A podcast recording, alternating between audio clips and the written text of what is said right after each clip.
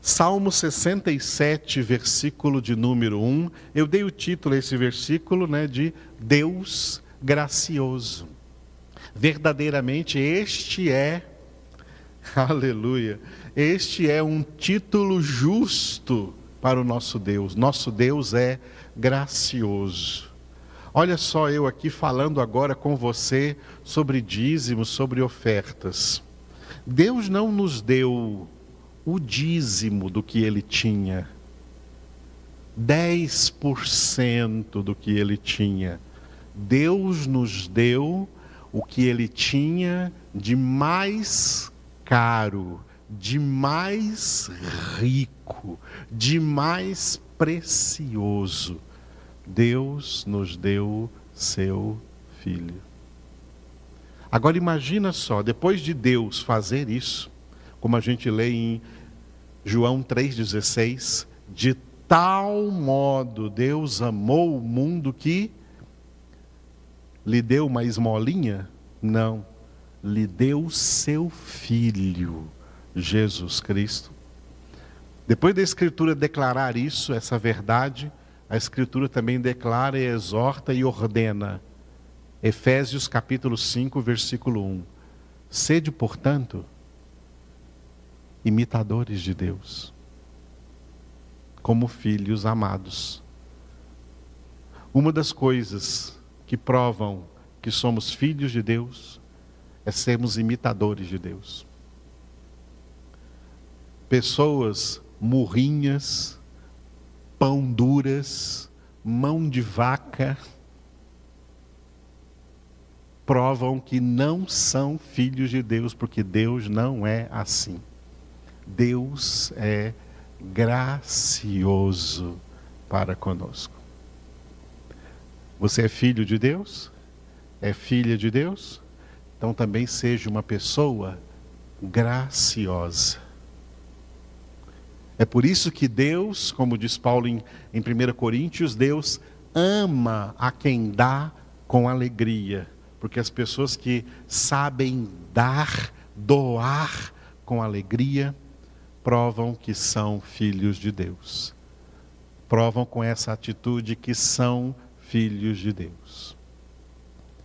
E mesmo assim, imagina só, hein? Qual filho de Deus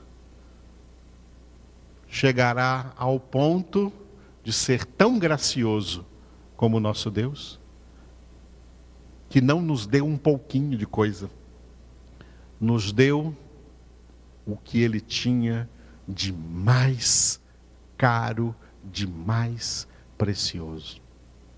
Nos deu seu filho Jesus. E fez isso sem nenhum merecimento de nossa parte. Pelo contrário, total imerecimento. Não merecíamos, eu não mereço Jesus, você não merece Jesus, o que nós merecemos é a mais justa condenação. e sem olhar para o nosso imerecimento, para a nossa indignidade. Ele nos deu o que tinha de mais caro, de mais precioso.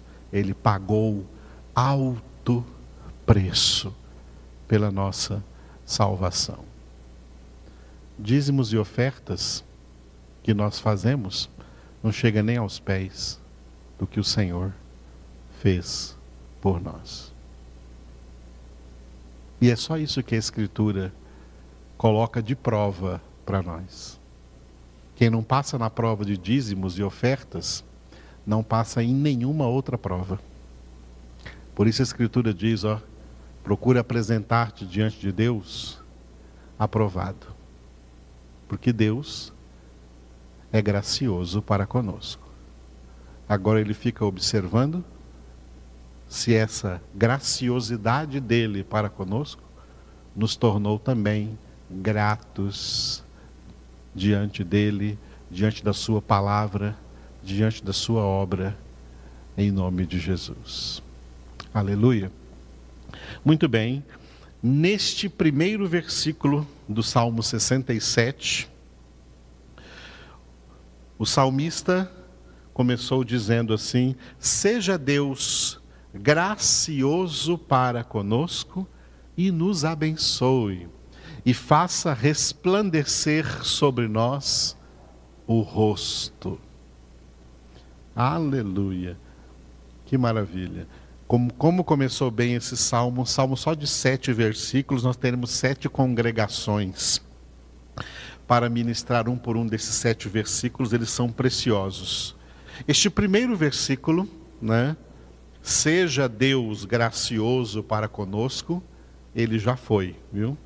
Deus já foi gracioso para conosco, porque já nos deu, já nos deu seu Filho Jesus, já nos deu o Espírito Santo, já nos deu grande graça, já fez com que, onde abundou o pecado, superabundasse a sua graça. Deus já foi gracioso para conosco e continua sendo gracioso para conosco. Romanos 8:32, Paulo escreveu: Aquele que não poupou seu próprio filho, mas que por todos nós o entregou, como não nos dará também graciosamente com ele todas as coisas?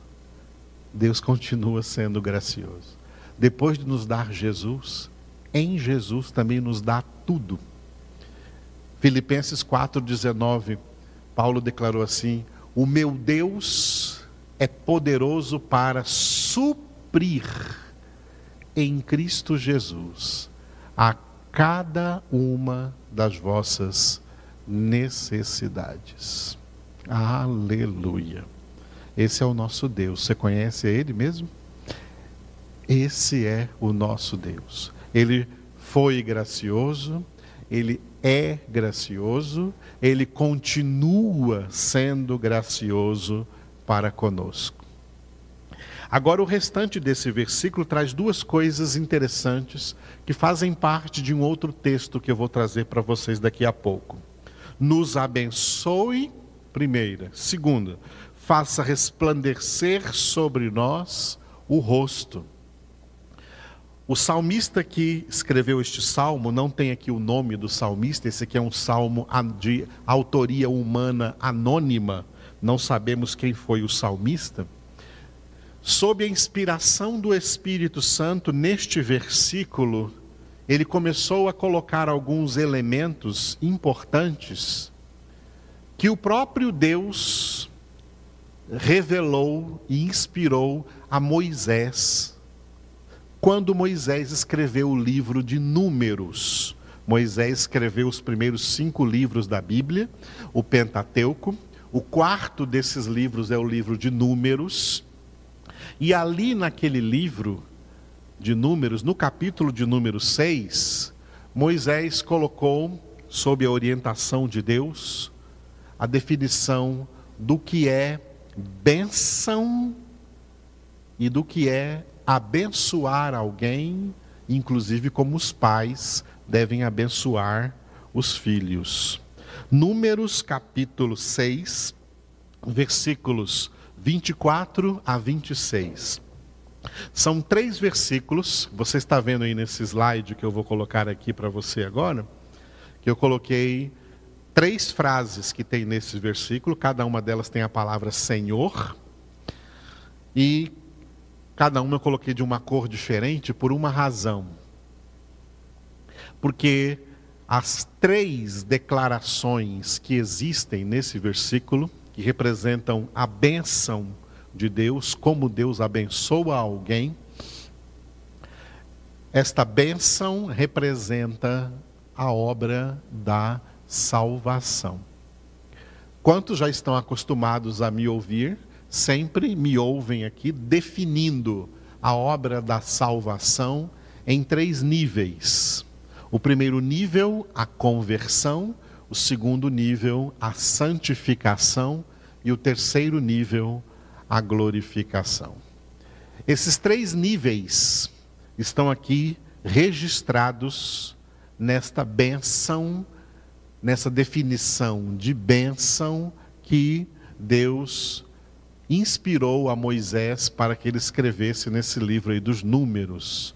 E nós estamos vendo isso hoje porque o salmista do Salmo 67 começou a citar os dois primeiros elementos aí, a conversão e a santificação. Ele não citou a glorificação, que é o que nós vamos citar aqui agora, né? meditando nestes três versículos de Números, capítulo 6, versículos 24, 25 e 26. No versículo 24, a conversão. No versículo 25, a santificação. E no versículo 26, a glorificação. No versículo 24 está escrito: O Senhor te abençoe e te guarde. No versículo 25 está escrito: O Senhor faça resplandecer o rosto sobre ti e tenha misericórdia de ti. E no versículo 26, o Senhor sobre ti levante o rosto e te dê a paz. Estes três versículos apontam exatamente para os três níveis da salvação: conversão, santificação e glorificação. A conversão está no primeiro versículo aí, versículo 24. O Senhor te abençoe e te guarde. O que significa isso? Amados, a bênção de Deus por excelência é a salvação nós devemos sempre fazer uma distinção entre esta bênção excelente de Deus, que é a salvação, das demais bênçãos plurais de Deus. A Bíblia fala tanto de bênçãos plurais, como de uma bênção singular. A bênção singular de Deus é a bênção da salvação. É a salvação. Não há bênção maior do que esta. Esta é a bênção singular de Deus. Qualquer outro tipo de bênção está dentro das bênçãos plurais, as muitas bênçãos variadas e até mesmo indiscriminadas de Deus. É por isso que eu gosto de chamar essas bênçãos plurais de benefícios indiscriminados de Deus. Por que indiscriminados? Porque são benefícios que Deus derrama abundantemente e indiscriminadamente sobre toda a humanidade, não apenas sobre seu povo, sobre seus filhos, mas sobre os ímpios também, sobre os, todos os pecadores, sobre toda a humanidade. Essas bênçãos plurais, esse texto aqui de Números, não está falando das bênçãos plurais, está falando da bênção singular, a bênção da salvação. As bênçãos plurais, tá, os benefícios indiscriminados de Deus para todos os homens se divide em dois grupos: as bênçãos naturais e as bênçãos sobrenaturais. São dois grupos de benefícios inúmeros, plurais, bênçãos plurais de Deus. Não é disso que o texto está falando, mas estou falando só para esclarecer para você, para a gente entrar então no que o versículo, no que esses versículos estão falando, que é explicitamente da salvação, exclusivamente da salvação. As bênçãos, no plural, são bênçãos naturais e sobrenaturais. Quais são as bênçãos naturais? Aquelas que o apóstolo Paulo citou quando ele pregou sobre o nosso Deus lá em Atenas, na Grécia antiga, quando ele lá esteve ministrando a palavra de Deus, pregando o evangelho, e ele conseguiu uma oportunidade de pregar o evangelho no Areópago. um lugar em praça pública em Atenas, onde os antigos filósofos filosofavam, levavam ali as suas ideias humanas, pregavam ali as suas filosofias. O apóstolo Paulo conseguiu chegar naquele lugar e conseguiu que lhe fosse dada uma oportunidade de falar com todos os gregos que ali estavam reunidos.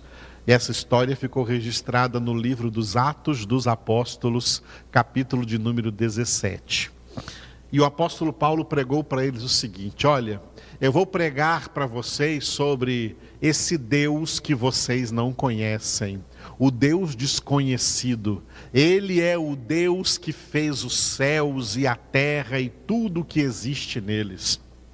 Deus que não é servido por mãos humanas como se de alguma coisa precisasse. Ele, esse Deus é quem a todos, olha, todos, indiscriminadamente, a todos dá vida, respiração e tudo mais. Nele vivemos, nos movemos e existimos. Todas as bênçãos naturais são as bênçãos para a vida natural. Tá? A vida natural do homem. Na língua grega, foi na língua grega que o Novo Testamento todo foi escrito, existem duas palavras para vida: a palavra bios e a palavra zoe. A palavra bios, que você conhece, por exemplo, da palavra biologia, o estudo da vida, a palavra bios representa vida natural. É dessa vida natural que Paulo está falando ali quando diz: Deus é quem a todos dá vida, respiração e tudo mais, inclusive a própria existência. Essa vida natural que todo mundo vive aí na terra, respirando, andando, vivendo, comendo, essas, agindo, trabalhando, essas pessoas todas receberam de Deus a bênção natural da vida, a bênção da respiração, a bênção do movimento, a bênção da saúde, são todas essas pessoas receberam bênçãos naturais de Deus. Jesus também falou sobre bênçãos naturais quando ele disse: Vosso Pai Celestial faz o seu sol nascer sobre justos e injustos, faz chover sobre justos e injustos. O sol, a chuva, todos os recursos naturais produzidos aí na terra, com a ajuda, inclusive, do sol e da chuva, tudo que vem da agricultura para a nossa mesa, toda planta, todo alimento que nasce no campo, todos os cereais, todos os vegetais, o capim que alimenta a vaca, que depois você vai comer a carne dela, e assim por diante. Todos esses recursos são bênçãos naturais.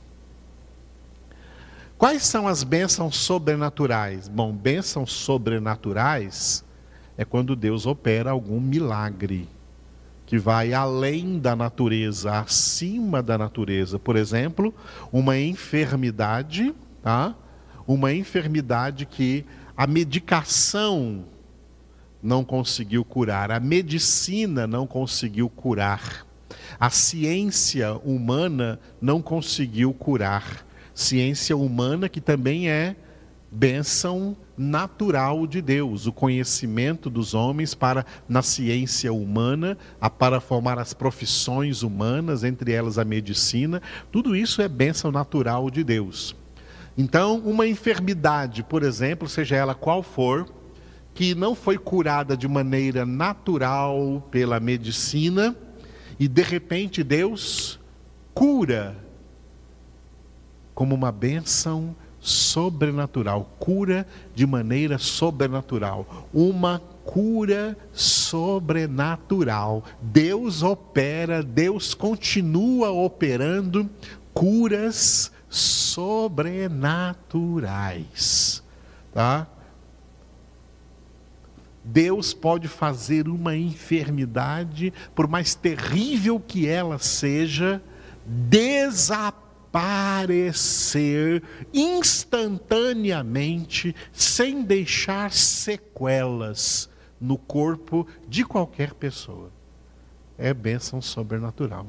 E Deus faz isso indiscriminadamente na face da terra com todo tipo de pessoas, crentes ou descrentes, justos ou ímpios, porque Deus é poderoso para fazer isso. Jesus, uma vez, curou dez leprosos. Um deles foi salvo, os outros nove foram para o inferno, mas mesmo assim, quando estavam em vida, foram curados, receberam uma bênção sobrenatural. Agora, um deles, além da bênção sobrenatural da cura física da lepra, recebeu a bênção singular e mais excelente de Deus, que é a que eu vou falar agora, que é a bênção da salvação. Esse texto de Números, capítulo 6, versículos 24 a 26, que começaram a ser citados aqui pelo autor do Salmo 67, no primeiro versículo, ele está falando só da bênção da salvação. Só da salvação. A bênção singular de Deus, que é a salvação, ela se refere a um estado espiritual de vida, tá? um estado espiritual de vida. No mundo espiritual, ou seja, na realidade, trocando aqui a palavra mundo, em toda a realidade espiritual, existem apenas dois estados. A realidade espiritual não é como a realidade física. A realidade física, por ser mais limitada do que a realidade espiritual, ela é mais subdividida em regiões, em estados. Só o Brasil tem mais de 20 estados. Eu estou falando aqui com vocês do estado de Goiás, mas tem muitos estados e muitos países, cada país com muitos estados. Não é assim na realidade espiritual, que é infinitamente mais ampla do que a realidade física, material, visível. A realidade espiritual, ela é composta única e exclusivamente de dois estados.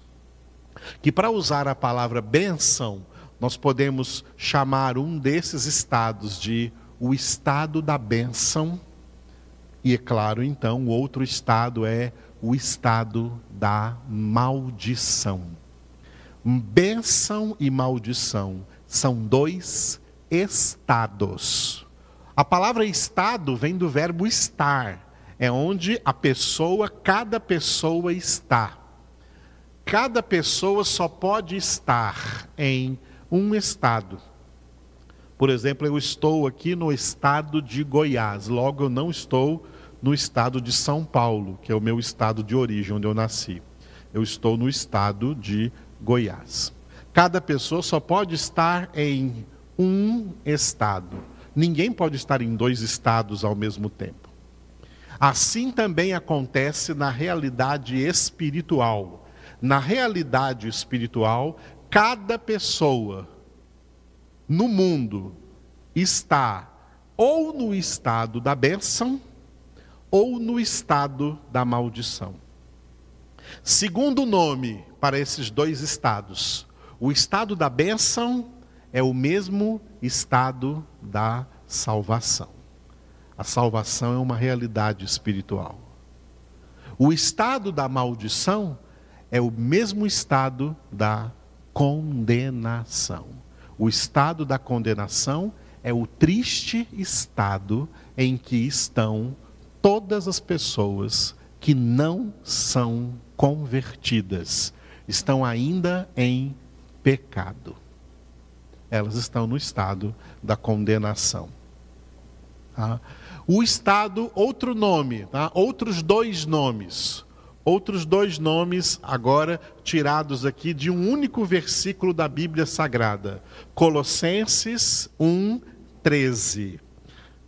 Em Colossenses 1,13, Paulo escreveu assim, falando da obra da salvação na nossa vida: que Ele, Deus, Pai, nos libertou do império das trevas e nos transportou para o reino do Filho do seu amor, em quem temos a redenção, a remissão dos pecados. Dois versículos, 13 e 14.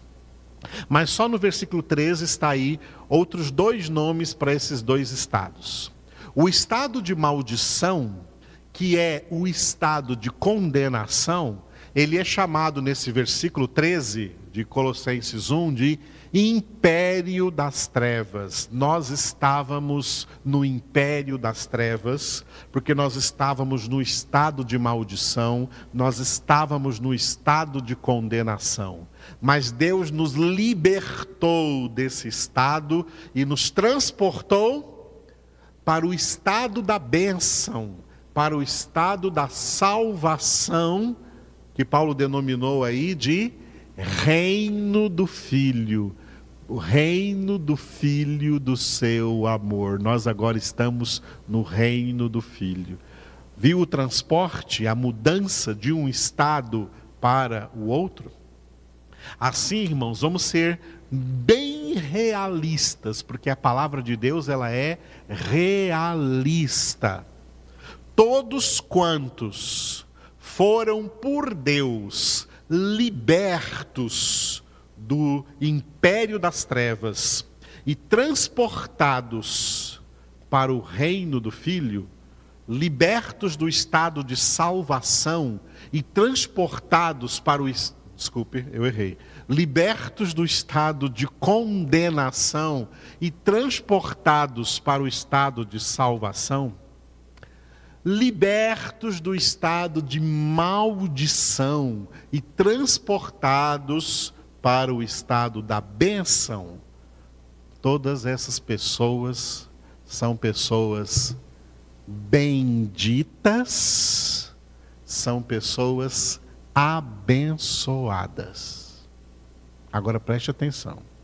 Todas as pessoas que não são convertidas, por isso elas estão ainda no estado de condenação, no estado de maldição, no império das trevas e são essas representam a maioria do mundo, a maioria da humanidade, por isso está escrito em 1 João 5,19 que o mundo inteiro jaz no maligno.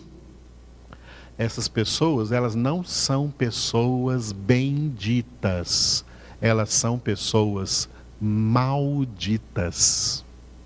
Elas não são pessoas abençoadas elas são pessoas amaldiçoadas.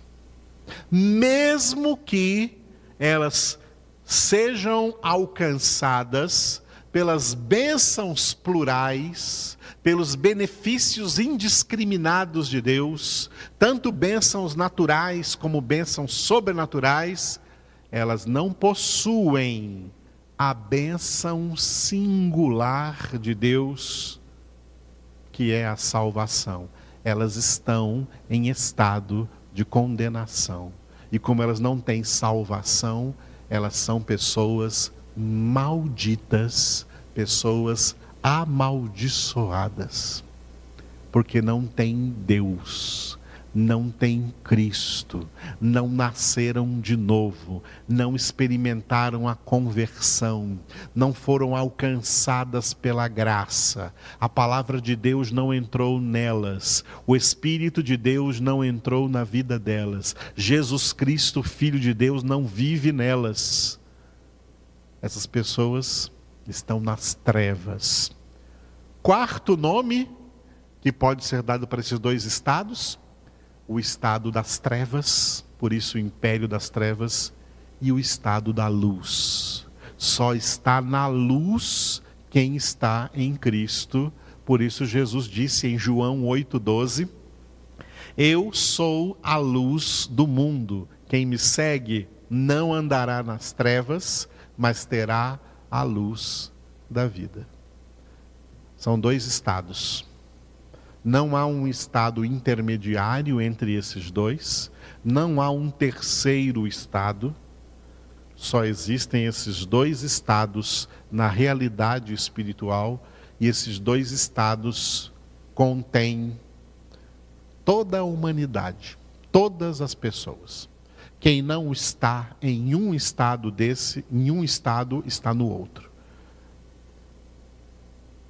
Quem está no estado de salvação já esteve no estado de condenação e foi liberto por Deus desse estado de condenação e transportado para o estado de salvação. Quem está no estado de condenação, ou é porque nunca esteve no estado de salvação, ou é porque já esteve no estado de salvação, mas já perdeu a salvação. Pessoas perdem salvação e voltam de novo para o estado de condenação, e o caso dessas pessoas é pior do que qual, de qualquer outra que jamais saiu do estado de condenação, porque elas nunca mais poderão voltar ao estado de salvação. Por isso, aqueles que são transportados por Deus do estado de condenação para o estado de salvação, são exortados por Jesus a permanecei em mim e eu permanecerei em vós. Se alguém que foi salvo não permanecer em Jesus, ele perde a salvação. Por isso Jesus também exortou: olha, vigiai e orai para que não entreis em tentação. O espírito, na verdade, está pronto, mas a carne é fraca. São só dois estados.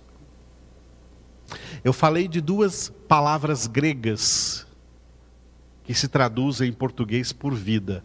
Bios é a vida natural Todas as pessoas nos dois estados têm bios, vida natural. Tanto os salvos como os condenados, tanto os abençoados como os amaldiçoados, todos têm a benção natural da vida. Todos têm bios, vida natural.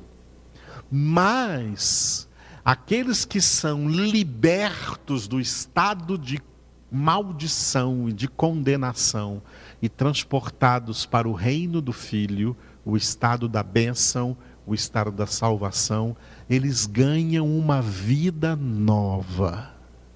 E além da vida bios, eles ganham a vida zoe. Vida zoe é vida espiritual onde o Espírito Santo de Deus vem morar nos salvos para operar neles a obra da santificação, para que eles possam ver a Deus. São esses dois estados. A benção, portanto, o que é a benção? Benção é o estado de salvação. Pais, o que é abençoar os seus filhos? Abençoar os seus filhos não é meramente dizer para eles: oh, meu filho, Deus te abençoe e pronto. Não, não é isso. Embora que se você faça isso, pode continuar fazendo, não tem problema. Mas tome consciência de uma coisa: abençoar o seu filho não é apenas dizer para ele Deus te abençoe. Abençoar o seu filho é pregar para ele a palavra de Deus. É pregar para ele o evangelho da salvação. E se ele for convertido, é por causa do poder desse evangelho, que Paulo disse em Romanos: 1,16. O Evangelho é o poder de Deus para a salvação de todo aquele que crê. Então, se o seu filho for salvo, ele é salvo pelo poder do Evangelho. Então, verdadeiramente, ele deixou de ser maldito e passou a ser bendito. Ele deixa de ser amaldiçoado e passa a ser abençoado. Agora, ainda que você fale para o seu filho a vida dele toda, que Deus te abençoe, meu filho, oh, meu... alô, filho, Deus te abençoe. Ainda que você fale a vida inteira para o seu filho, Deus te abençoe, mas se o evangelho não entrar nele, ele é uma maldição, ele é maldito, ele é amaldiçoado e vai para a condenação, vai para o inferno e vai para o lago de fogo e de enxofre, ainda que passou a vida inteira ouvindo você dizer para ele: Deus te abençoe. Essa é a realidade. Essa é a realidade espiritual. Quer abençoar alguém? Quer abençoar seus filhos? Pregue a palavra para eles Faça o que está escrito em Deuteronômio capítulo 6, versículos 5, 6 e 7, onde Deus disse: Estas palavras que eu hoje te ordeno estarão no teu coração, e tu as inculcarás aos teus filhos, e delas falarás, assentado em tua casa, andando pelo caminho, ao te deitares e ao te levantares. Viu a responsabilidade dos pais sobre os filhos? É assim que eles são abençoados. É assim que tu e tua casa crê no Senhor Jesus e tu e tua casa será salvo. É desse jeito. Pela pregação do evangelho de Cristo Jesus. Não é apenas ficar dizendo para o filho Deus te abençoe e nunca pregar para ele. Ou ficar esperando que alguém pregue para ele. Não, é o pai e a mãe que tem que fazer isso. Se é que o pai e a mãe também já têm essa palavra viva dentro deles. Então, as pessoas que não são convertidas, elas têm apenas bios. Mas as pessoas que são convertidas, elas têm bios e têm zoe, a vida espiritual. E tudo que é espiritual é superior ao que é natural. Tudo que é espiritual é mais poderoso do que é natural. Tudo que é espiritual domina sobre o que é natural. Isso é o que significa bênção. A bênção da salvação.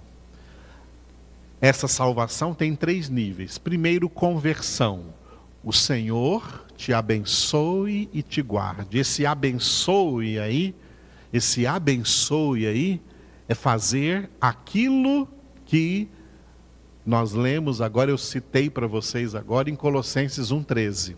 Quando que eu fui abençoado por Deus? Quando Deus foi lá no estado de, de condenação onde eu estava e me libertou de lá e me transportou para o estado da salvação. E aqui ele me guardou, Deus me guardou para ele. É isso que significa: o Senhor te abençoe e te guarde. Guardar significa proteger, mas significa também guardar. Você não tem coisas guardadas na sua casa, coisas que você comprou e guardou para você? Nós somos aqueles que Deus comprou e guardou para ele. Guardou no reino do Filho, guardou no estado de salvação, guardou no estado da bênção.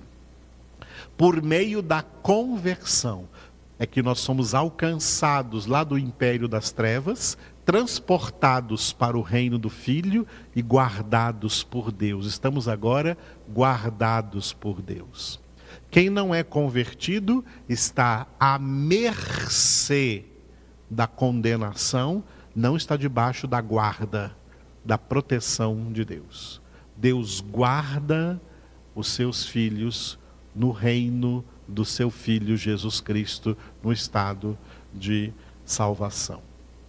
Enquanto seus filhos estão guardados aí no estado de salvação, Deus opera neles a santificação. Como? Versículo 25: O Senhor faça resplandecer o rosto sobre ti e tenha misericórdia de ti.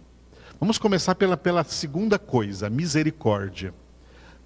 Deus, depois que nos tira do império das trevas, depois da nossa conversão, Ele ainda vê a realidade interior que apesar de termos sido tirados do império das trevas, do estado de condenação, a nossa alma ainda está contaminada pelo pecado e por isso nós precisamos de santificação.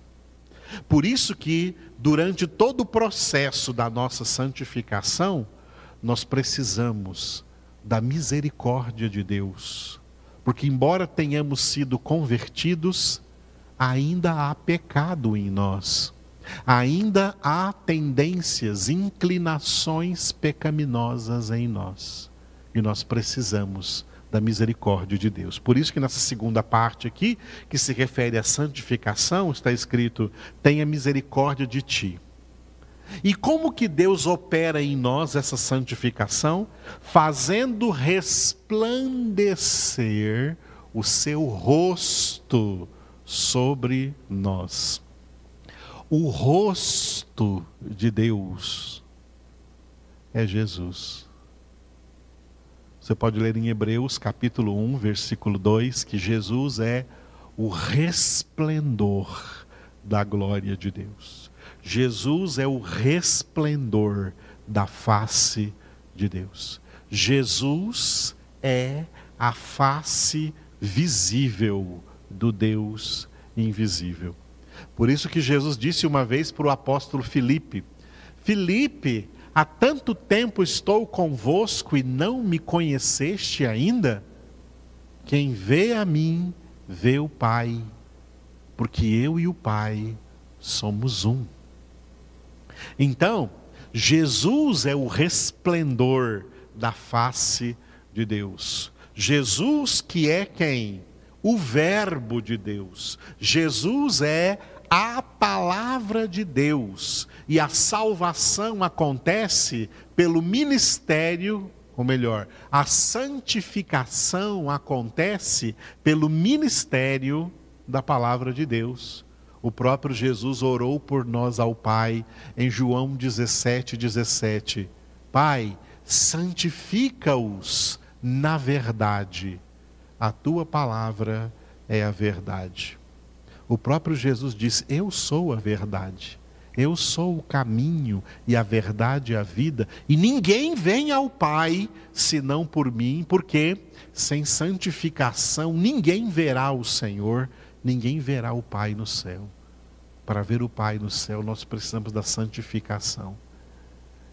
E este resplandecer do rosto de Deus sobre nós é o conhecimento da palavra, é a revelação da palavra, é a iluminação da palavra resplandecendo, iluminando, iluminando-nos, dando luz, esclarecimento para nós. Lâmpada para os meus passos é a tua palavra, luz para o meu caminho. Jesus disse: Eu sou a luz do mundo, João 8,12. Quem me segue não andará nas trevas, mas terá a luz da vida. Esse é o resplandecer o, o rosto sobre ti.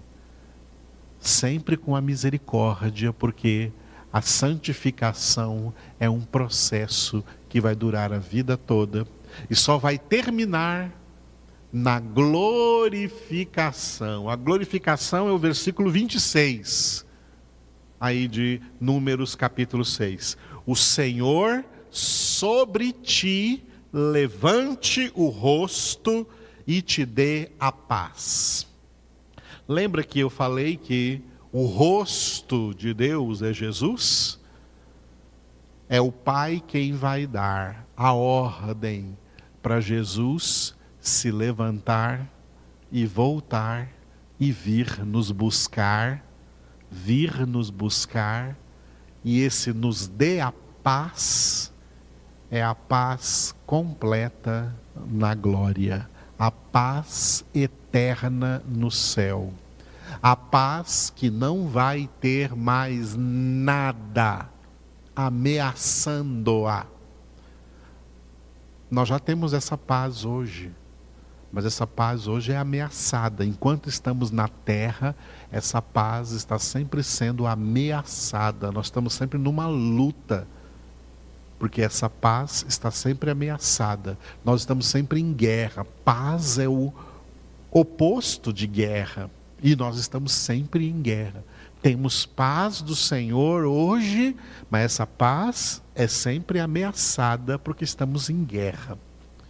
Mas quando estivermos na glória, não estaremos mais em guerra, essa paz não estará mais sendo ameaçada, ela terá sido completada em nossa vida eternizada em nossa vida. Por isso, esse, esse terceiro versículo fala da glorificação.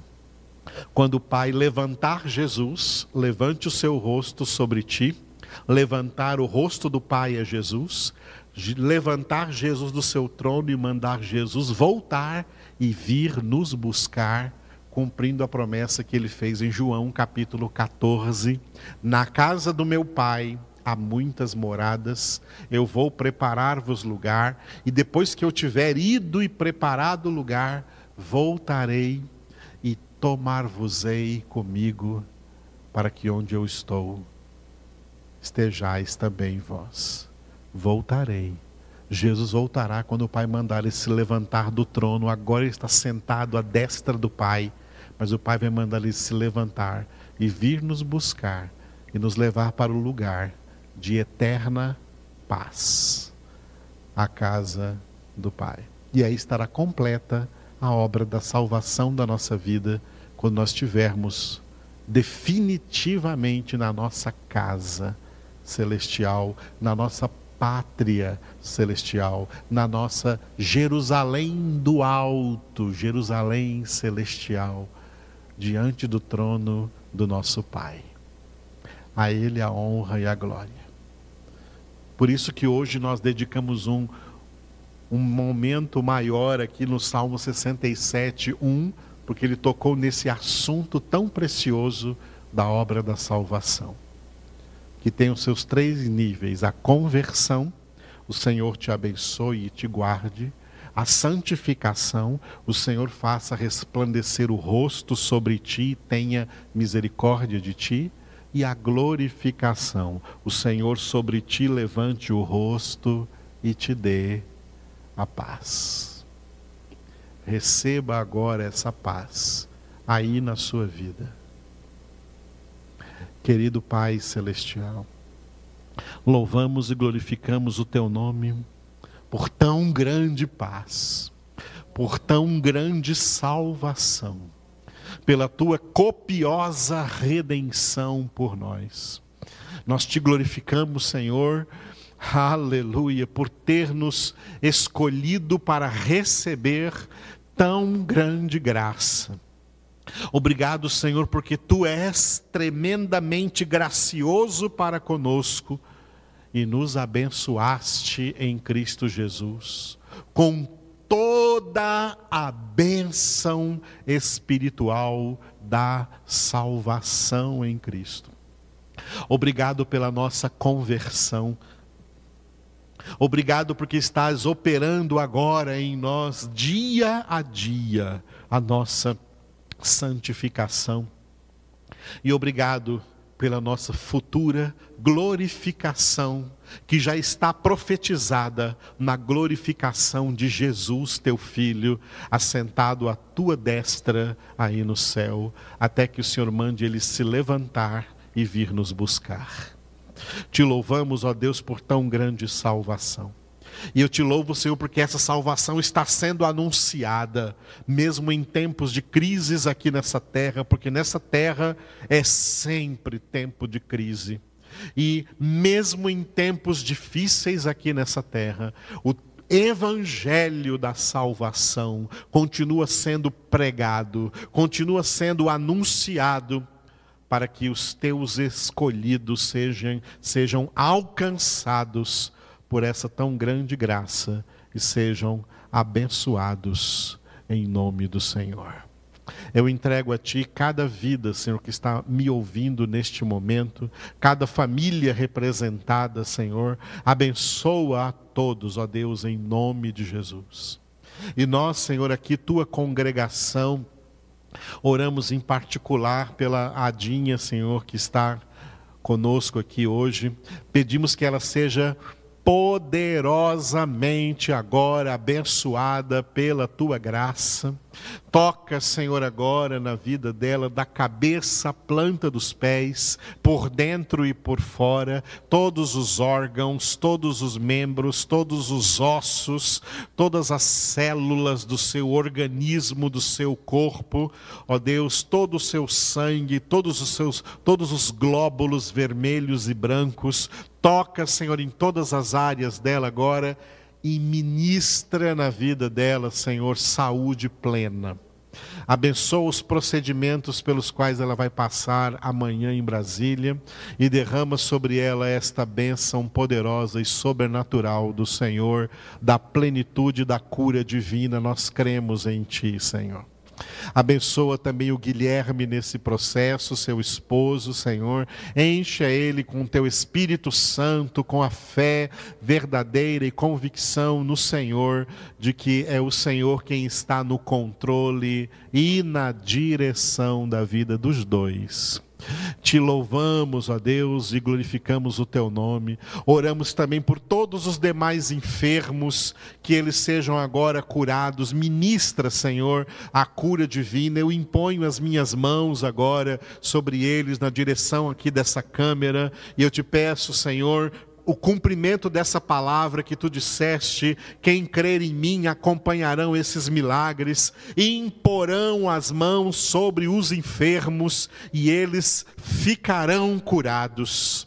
Eu imponho as minhas mãos agora na direção dessa câmera, Senhor, e peço que o Senhor cure agora todos os enfermos que estiverem aí agora, Senhor, diante deste clamor, desta súplica, desta oração, em nome de Jesus. E desde já damos a Ti toda a honra e toda a glória e todo o louvor. Deus de milagres, Deus de poder. Eu entrego em tuas mãos também, Senhor, a vida do Paulinho e da Sheila, que completam amanhã mais um ano de casamento. Abençoa a vida deles, abençoa o fruto deste casamento, seus filhos, ó Deus. Derrama sobre todos eles a tua bênção, Senhor. Sobre o Tiago, o Vitor, a Isabela. Abençoa, Senhor, a esposa do Tiago, a filhinha deles, a netinha do Paulinho e da Sheila. Derrama sobre toda essa família, Senhor, a tua bênção. Cura-os, cura, cura toda enfermidade, dá saúde para eles, ó Deus. Abençoa o seu trabalho, prospera-os na tua presença, Senhor, com o discernimento do Senhor e a graça do Senhor em suas vidas, e que eles jamais se afastem de ti, permaneçam sempre unidos no teu amor e sendo edificados na tua palavra, em nome de Cristo Jesus. Nós te damos graças também, Senhor, por todos quantos têm sido fiéis, generosos e aprendendo a ser também como o Senhor, graciosos nos seus dízimos, nas suas ofertas, nas suas doações, que nós estamos agora revertendo para a construção do nosso salão. Eu te peço humildemente, Pai, Jesus, Espírito Santo, abençoa essa construção, todos os detalhes. Obrigado por tudo quanto já fizeste até aqui isso é um sinal de que o Senhor vai nos levar até o final. Te louvamos, entregamos cada detalhe em tuas mãos e te agradecemos porque nós fazemos isso pelo zelo da tua palavra em nome de Jesus. Aleluia. Tu és soberano, Senhor.